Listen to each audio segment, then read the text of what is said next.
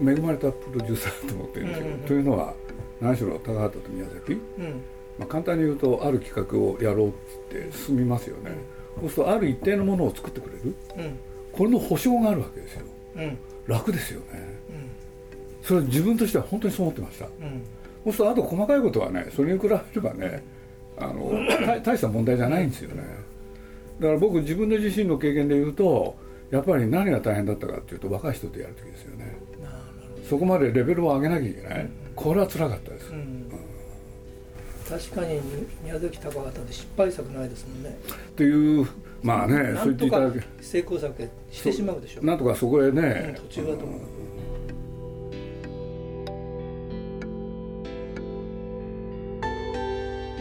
鈴木敏夫のジブリ汗まみれ。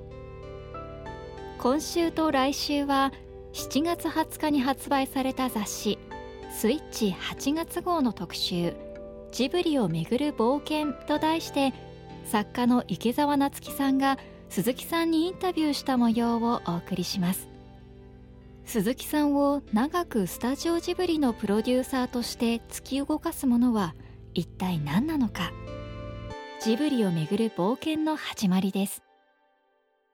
だからまああの二人はまあとにかくある保証がありますよね、うんうん。これは僕にとってはもう強大な安心感を与えてくれるっていうのか。だから他の人に比べてそこは楽してきたと思います、うんうん。あとはね日常？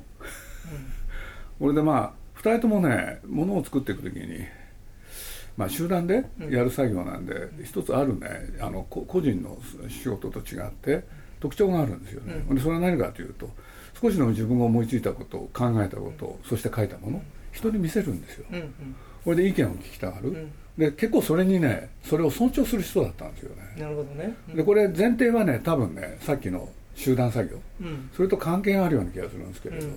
だからなんとなくね彼らそれぞれが自分たちで徹底的に考えるんですけれど、一方でねそのあ相談相手っていうのか話し相手が必要ですよね、そうするとその時に僕はその役割をやればいい、そう思ってたんで、しかしその場その場でその一歩進んだら一歩分見せる。それに対して感想を述べる。はい。そういう係ですよね。そうです。その感想は結構大事ですよね。大事ですね。進路を決めるわけでしょ。そうです。うん。いやだからまあこれなんか公表しちゃってますけど僕一もう例えば悩んだやつで言うとねやっぱりもののけなんか悩みましたよね。うん。だってねえ森の神殺しの話で、うんそうそういう時は少し真面目になるんですよ僕も、うん。日本は違うよなって。うん。そんなものはいなかったって、うん。もうそう豊かだからね、いくら木を切ったってすぐ生えてきちゃう、うん。これ舞台は日本でいいんだろうか。そういうことは考えますね、そうそうそういうのをねちゃちゃとして宮崎に言う、そういとも簡単にね、じゃあに鈴木さん日本じゃなくていいよってあまりに簡単に言われるんで、さあどうしようっていうことになるんですけれど、で散々パラ悩んだ末やっぱり日本で行こうとか、そういうことは僕の方で考えたりしますね、たたらで大量に材木を燃やす、はい。えーそれからやがて枯渇する。はい。これはもう世界中どこでもはい。古代の都市が滅びた理由ですからね。そうですよだねから日本の場合は都市での消費はそれほどドラマティックでなかったにしてもたたら場はあの周辺使い尽くしますよね炭焼きがそうなのあ窯作ってあの生木切って持ってきてそこで焼くと、あるところまで来るとこの周り全部使ってしまって、そうすると運ぶコストの方が高くなっちゃう。あなるほど。遠くなる。するともうその窯捨てて移動するんです、だからそういう意味ではあのタタラ場とあの森の神との関係っていうのはあり得ると。なるほど。早く言えばよかった教えてほしかったです。ね僕散々パラ悩んだ方だったんで、うんこれこんなことやってね、ま子供たちにね嘘の歴史を教えていいんだろうかって悩んでましたから、なるほど、よよかった。やっぱりでも日本であってもなくても神殺しっていうのはすごい面白いと思う面白いですねやっぱり。それはありました、うんあれ宮崎が実はあれを作ることに対して抵抗があったんで。うん。まあ大変だってことが一番ね大きな理由だったんですけれど本当にやってよかったなっていう、うん、で僕見てると高畑さんはインテリですよね。そうですね。ね。で話の組み立て方もインテリっぽいですよね。そうです、うん。で要所要所もそうだし、だからあのポンポコで日本美術史を引用するとして次から次へと、あの百鬼夜行の場面で。あれは僕なんかすごい面白かった。そうですよね、まあ、子供にはあまり受けないかもしれないけれど。も、うん。ああれだなってのは分かるから、だから外国人の人が見て分かるように最初から作ってますよね、うんうん。その面白さはやっぱり高畑にはありましたね、うん。だから必然的にねやっぱり高畑宮崎って言った時にうん。世界の人が見た時、うん。やっぱり高畑さんの方がね理解を得やすかったですね。うん。難しいのは宮崎の方でした。そうですか、そうです、うん。あれは結構大変ですよね、あの飛んでるからね、絵の問題もあるんですよ。うん。やっぱりね宮崎がいろんなキャラクター描き分けるじゃないですか絵で。うん、やっぱり西洋の人にはうん。全部同じ顔に見えるんですね鼻が低いことがうん。主たる原因の一つ。うん。だからそれで言うと例えば宮崎駿のねカリオストロの城ってこれはまあ有名になったんですけれど、あれ外国の人が見た時に何も分かんなかったみたいなんでうん。本当に理解不能だったみたいですね、だからまあ実はその高畑宮崎っていうのがいてある人がね「リトル・ニモ」ってウィンザー・マッケ。っうんていう漫画の書いたものをこれを映画にしようと。うん。これでまあいろいろあったんですけどそれをアメリカで作る。うん。しかしつねメインスタッフは日本人だと。うん。でそれを持って日本へ外出する。うん。ということを考えたプロデューサーがいたんですよ、ゲイリー・カーツっていう人なんですけど。でこの人はねあの僕はこの人から随分学ぶんですけれど「あのスター・ウォーズ」のプロデューサーの一人だったんですよね、そしたらこの人がねそのホテルへ閉じこもってうん。要するにその日本人の監督っていうのを誰にするんだっていうんで候補を、えー教えてもらって次から次へと見るんですよ。で見た時に最終的にあの当然日本人は宮崎駿が選ばれると思ってたら高橋さんだったんですよね、うん。しかもそのウィンザーあゲイリー・カーツがね感動したのがね感心したのがね「ジャリンコチエ」っていう作品でうんあの大阪の釜崎を舞台にした。まあ非常にね論理的に作られてるからうん。分かりやすいんですよねやっぱり。そう論理的ね筋通してねこれは世界共通な話だっていう、まあ彼がねそういうこと言ってましたけれど。かかぐやかぐや姫の物語でね。あの話に対する僕の解釈は案外みんな言ってないと思うんだけど、うん、彼女は天上界で何か罪を犯して地上に落とされた、はい。その罪のあがないのために。だからでそのそれをあがなって戻るのが一つのストーリはい。ーそれとあのむ向こう犬試練というあれもあちこちにあるそれこそ古事記からある話はいはい。が5つ並ぶと。この2つの軸だと思ったわけね。うん。だからあの見た時その彼女がそのそういう理由で地地球に地上に降りてきた落とされたっていうところがないとなと思ったの、うん。でもどどっかで高田さんはそのあの罪を罪と罰というはい。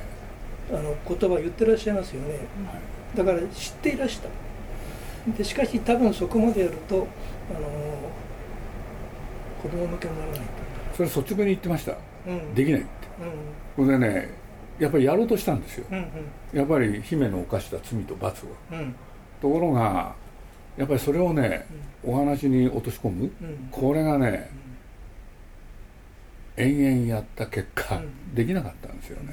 だからそれを避けて通ったんですよね、うん。まあまあ仕方ないですね。そうですね。でもう一つ彼女にはあの縛りがあってバージンでなきゃいけないんですよ。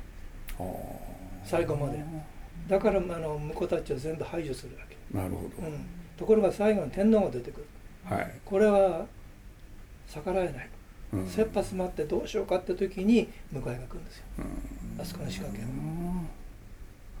そうなんですよね。高橋さんやりたかったと思うんですけどね、悩んでましたね、大体ね数ある星の中でなんで地球を選んだのって。あれ月だから近かったんじゃない？あそれが原因ですか？それですか？最後月から迎えに来るもの。はい。居心地良さそうです。し、はい。来た時には若い時にはまだその神通力があるんですよ。はい。男女の人だから。だからあのあの一家を金持ちにしたりするの簡単なのよ。ああなるほどね。ところがだんだんねそれが薄れてきてうん。だからあのもう偽物見破れないあそこで。もう、うんなるほどね。でちだんだんその地上に気持ちが移ってしまってだから帰ることになった時もグズグズしてて「ほんま汚いとこ早く行きましょう。何やってんの?」って叱られるんですよね。でそれに比べるとあの宮崎さんの方は奇想天そうですね。外どうしてこれを思いついたんだろう。どうして話がそっちへ行くんだろう。苦しんでるうちすっとそっちに抜けちゃってっていうのの繰り返しみたいにして全体ができたようなそうです。ところが。おっしゃる通りです。うんあ僕なんかあのブリコラージュっていうのにうん控えましたよね、うん。これはもうそれに違いないと、うん。ね周りにね手手近にあるものでうん。それを組み合わせて作るっていうのは、まさに宮崎駿のためにある。うん。あの赤い金魚のおもちゃがあったらポニョが出るとはい。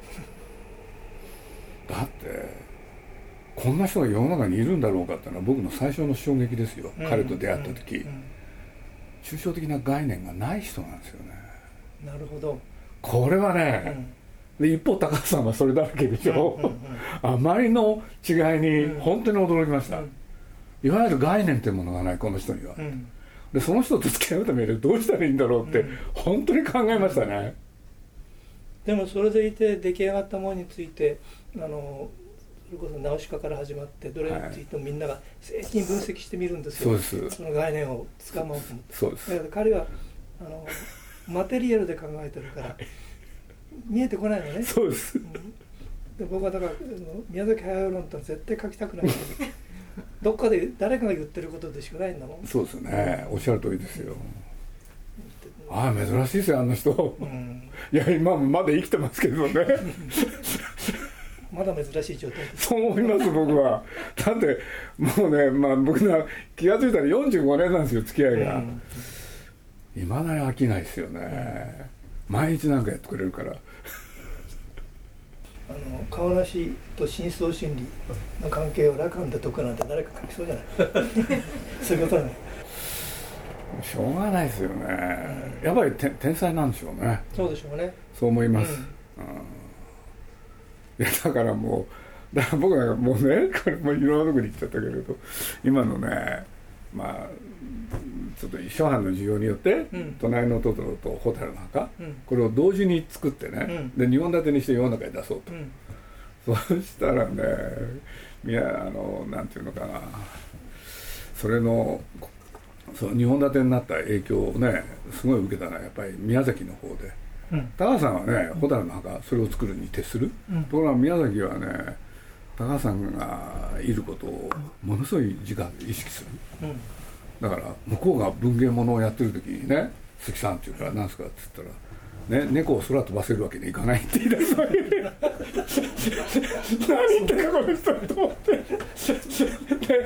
これでコマに乗ってトトロが飛ぶでしょ、こんなバカなことやってられないよ鈴木さんって。もうもう大変僕嘘ついたんですよこれ。もうしょうがないから。もうねなんで嘘ついたかっていうとねもうもう手がつけられなかったから「皆さんね」って言うから「何?」って言うか。ら「いやちょっと高橋さんの意見も聞いてみたんですよ」って「え何よ?」って言うか。ら「いや猫バスとねそのねコマの話、うん。やるべきだって言ってましたよ」って言ったら「あそう?」って。そういうやり方ですよね。猛獣使いなんで。本当にねいやまああんな人いないですよね。だからあのよくね宮崎にねあのいろんな各方面からシナリオをね頼んでくる人がいるんですけれど僕はどうかしてんじゃないかと思うんですよね。あんまりねそっちの方じゃないですよね、変なものを、うんね、生み出すのが得意な人だから、うん。で自分に生み出せる力あのつまり手段がなければかけ作れないですよね。人の分これで作りなさいって言えないでしょ。そういやだから高畑にとってもやっぱり宮崎っていう人は重要なやっぱり友人であり、うん。ねそれからスタッフの一人だったし、うん。うん。あのクレジットで鈴木さんがプロデューサーになる前にそれこそ高畑さんがプロデュースを宮崎さんの作品であるじゃないですか、うん。はい。その関係性みたいなどういう？いやまあこれ僕露骨に喋っちゃってるんですけどね。高さんだってやる気はなかったですからねプロデューサーを。全くなかったですよ、ね、ところが、まあ、ナウシカっていうのをやるとき宮崎がね、まあ、このこれを映画にするにあたってナウシカを唯一の条件がね高橋さんをプロデューサーってやつだったんですよ。でこれなんでかって言ったらね要するに高橋さんのもとでその若きその青春をそそ注いだわけじゃないですか、そしたらその恨恨みをね返してほしいっていう。もうこれだこれだけですよこれね感極まる人だから自分でそう喋ってるうちに泣いちゃう人なんですよ。本当に泣くんですよ、バカじゃないかと思うんだけどしょうがないですよねこれ、そういう人なんだから、うん、だからねとにかく高橋さんがプロデューサーやればね要するに自分が監督の時はプロデューサーに対してひどいことするから。ね。ね。そうすればそれをあ味わわせるわけでしょ？そう自分は手を出せない。そういう状況に置きたいんだとはっきり言いましたからねいじめてみたい。そう。でそれに僕に協力しろですよ。大変でした。そういうのはでもね、まあ、さっきのお話の中で言うとねまあ、ちゃんとしたものを作ってくれるわけだから、それをね念頭に置いとけばね、日常茶飯のそういうのってね大した苦労じゃないんですよね、むしろね僕にとっては休憩の時間っていうのが楽しかったですよね。またこんなこと言い出したとかね。高みの見物。そうですだから本当恵まれたプロデューサーだと自分では思ってますよ、うん。1年間絵コンテ作る1年間の集中の感覚。あれは僕は自分の場合そこまではないな。本当にそれこそ終わ終わるとぼーっとなっちゃうような。だから一個一個になんていうの知的労働量のこう密度がね僕と違うと思う。しかも肉体労働とかの部分が多いでしょ。でそれこそ夜中までやってますよね。だから僕は高畑勲の方に絵コンテの問題ではやっぱりいつも感心してましたよね、うん。でなんでかって言ったら一つ一本のその絵コンテを完成させるのに、そのまあ、さっきからまあ、ね、そういうのをどどっかで出ちゃってると思うんですけど高畑の場合ね絵コンテの書く、ね、期間が長いんですよ。うん。うん1年どころか2年どころかうん。3年経っても終わる。うんすごい時間かかるんですよ。しかもその絵コンテたるや予定してるねその尺数を大幅にオーバー。うん。でななんでかって言ったらね本ではこう書いたけれどそれをねね絵にしてみたらそれが、ね、成功するかしないかそれを知りたいんですよね。うん。だから全部ねその絵コンテにした段階でうん。あの捨てるものは捨てる。うん。採用するものは採用する。これをやるんですよね。うん。ひとまず全部広くそうです。だからとともするとねすごい45時間ぐらい分ぐらい作っちゃいますよ。うん。これでどれが一番有効か。しかも一つの真軸に対して何個も案を考えるから。うん。まあもう少し合理的にやってほしいっていうのは僕のその絵コンテ非常に精密なもんですか？そうです。精密ですよねあの人は。あの高橋さんはそういう人でしたね。それをしかし捨てる勇気があるわけですね。はい。あの実際ねやっぱり演出プランを考えてそれを具体的な絵にした時にん。それを使うかどうかを決めるわけですよ。なるそうなんですよ。でいいシーンでもねそのプランがうまくいかない時は捨てちゃうんです。それ全体の流れの方をそうです。大事にして。そうです。それと表現を大事にします。うん。それはそういう人でしたねあの人は、なまあ亡くなったからそう言いますけれど、そんな監督見たことない。それと同時にもう一個、まあ、一応本書くじゃないですか、で大概長いんですけれど、これでその本に対して、まあ、そういうことをやるんですけれどねじゃあどこから絵コンテを書くか。うん。途中から書くんですよね。うんつまり頭から順番にやらないんですよ。うん。ここをやったりここをやったりねうん。またここへ戻ってみたりね。だからみんな振り回されるんですよ。うん。全体の中でどこをやってるんですか今うん。で結果ねいろんなし、ね、あの試行錯誤の果て、それを一つのものにするっていう、こういうやり方なんですよね、一方宮崎の方は順番ですからね、これはみんなにとっても分かりやすいんですよ、まあアニメーションの場合、まあ、実写もちょっと関係あるかもしれないけれど、高橋さんの場合で言うといつも悩んでたのはやっぱりスタッフですよね、そうするといいシーンを考えたとしても、それがね果たしてうまくいくかどうか、だから、まあ、先般僕も花巻行っていろいろな話した時にあの宮沢和樹さんってね、あの清六さんのお孫さんといろんな話した時にね思い出したんですけれどねまあ高高畑は最初、まあ、結果としてはセルフの帽子を作るんですけれど本当はねやりたかったのは獅子踊りなんですよ。でそれを音楽アニメーションとしてやりたい、ところが何しろ鹿が踊るわけですからね、じゃあそれ誰がどうやって書くの？って、これがねできないんですよ、あまあおそらく、まあ、高畑に言わせると日本中の誰やっても思ってたない、っていうと本当はやりたかったのは獅子踊りなのに、その企画を丸ごと捨てちゃうんです。で今度はお話見切るわけね。見切るわけです、でお話だけで持つやつを探すんですよ、うん。それがセルフ引きの講師だったんですね、そういうやり方ですね、最初やっぱり真っ黒黒助で感心してうん。小さいものがたくさんはいはいある、でその次にあの小玉。はい。あれもなるほどと思ってで最後にポニョのあの妹たち千匹の。そうですね。ああいうものがつまり真ん中にいるものが動いて背景が少し変わってってといううん本来のディズニーっぽいやり方に比べてそれをなんか端から攻め返すみたいな。はあなるほど、うん。面白い見方ですね、いやそういうそういう驚きはそれはジブリ映画各所にありますしそれを支えていたのは確かにスタッフなのかもしれない。だからこれがね例えばね、ハーブの動く城っていうのがあるんですけれどカルシファーっていう火の悪魔？うんうんうんうんそうあれはね実は誰も書けないんですよ。うん。うんで誰が書いたかって言ったら全部宮崎一人なんですよ。うん。そういう独特のうん。なんていうんですかうん。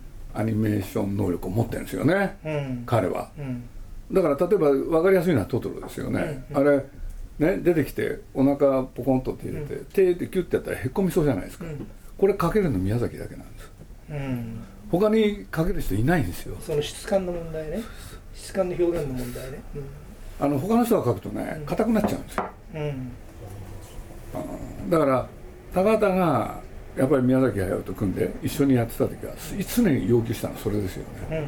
感覚的なやつですよね、うん。あれは皆さんしか書けないって。うん随分教えてもらいましたけどね、うん。だから、まあ、高橋さんにしろ宮崎にしろ、その要求するものに応えるね、アニメーターっていうのは本当にね自分にできるからひ人にもできるだろうと思ってしまうかもしれないですね。それもありますしね、だって宮崎だって絵コンテを描くときにね自分が監督で全全体を仕切るときはねね自分が描ける範囲で武道前で描くんですよ。うんうん。ね。要するにこ れこれ書いたらどうやって動かすんだろうって分かんないもの書かないですよね。うん。うんだから彼シナリオを書かずにまず絵コンテから書くんですよ。うんそこが大きなポイントですよね、で今回ねまあ何しろ年も取ったし、ね。あの宮崎も。何しろ今82ですからね、でまあやっていく中でね途中でね多分値を上げるということはなんとなく分かってたんで、そう僕の仕事としてはねちょっと有能なね今までジブリであんまりやっていない、しかし有能なアニメーター探す。うん。それだったんですよ、で僕の中である一人の人が浮かぶうん。これでそいつをね、まあ引っ張ってきたわけですよ、まあこれはあのそういう世界の方であれなんですけど「新エヴァンエヴァンゲリオン」っていうのをね、安野のそばでずっとやってきた人なんですけれど、でこの人を連れてきました、そうするとね宮崎駿の絵コンテ描き方変わったんですよ。うん。自分が描けないやつやるんですよね。本当に意地悪なんですよねもう。ねほんでねどれほどのものか見せてみろなんですよ。こういう戦いはまあね見てて面白かったですね。池澤夏樹さんと鈴木さんの対談の模様いかがだったでしょうか？この続きは来週お送りします。この対談の模様は雑誌スイッチ8月号で掲載されています。来週もお楽しみに。鈴木敏夫のジブリ汗まみれ。この番組はウォルト・ディズニー・ジャパンローソン日清製粉グループ au の提供でお送りしました。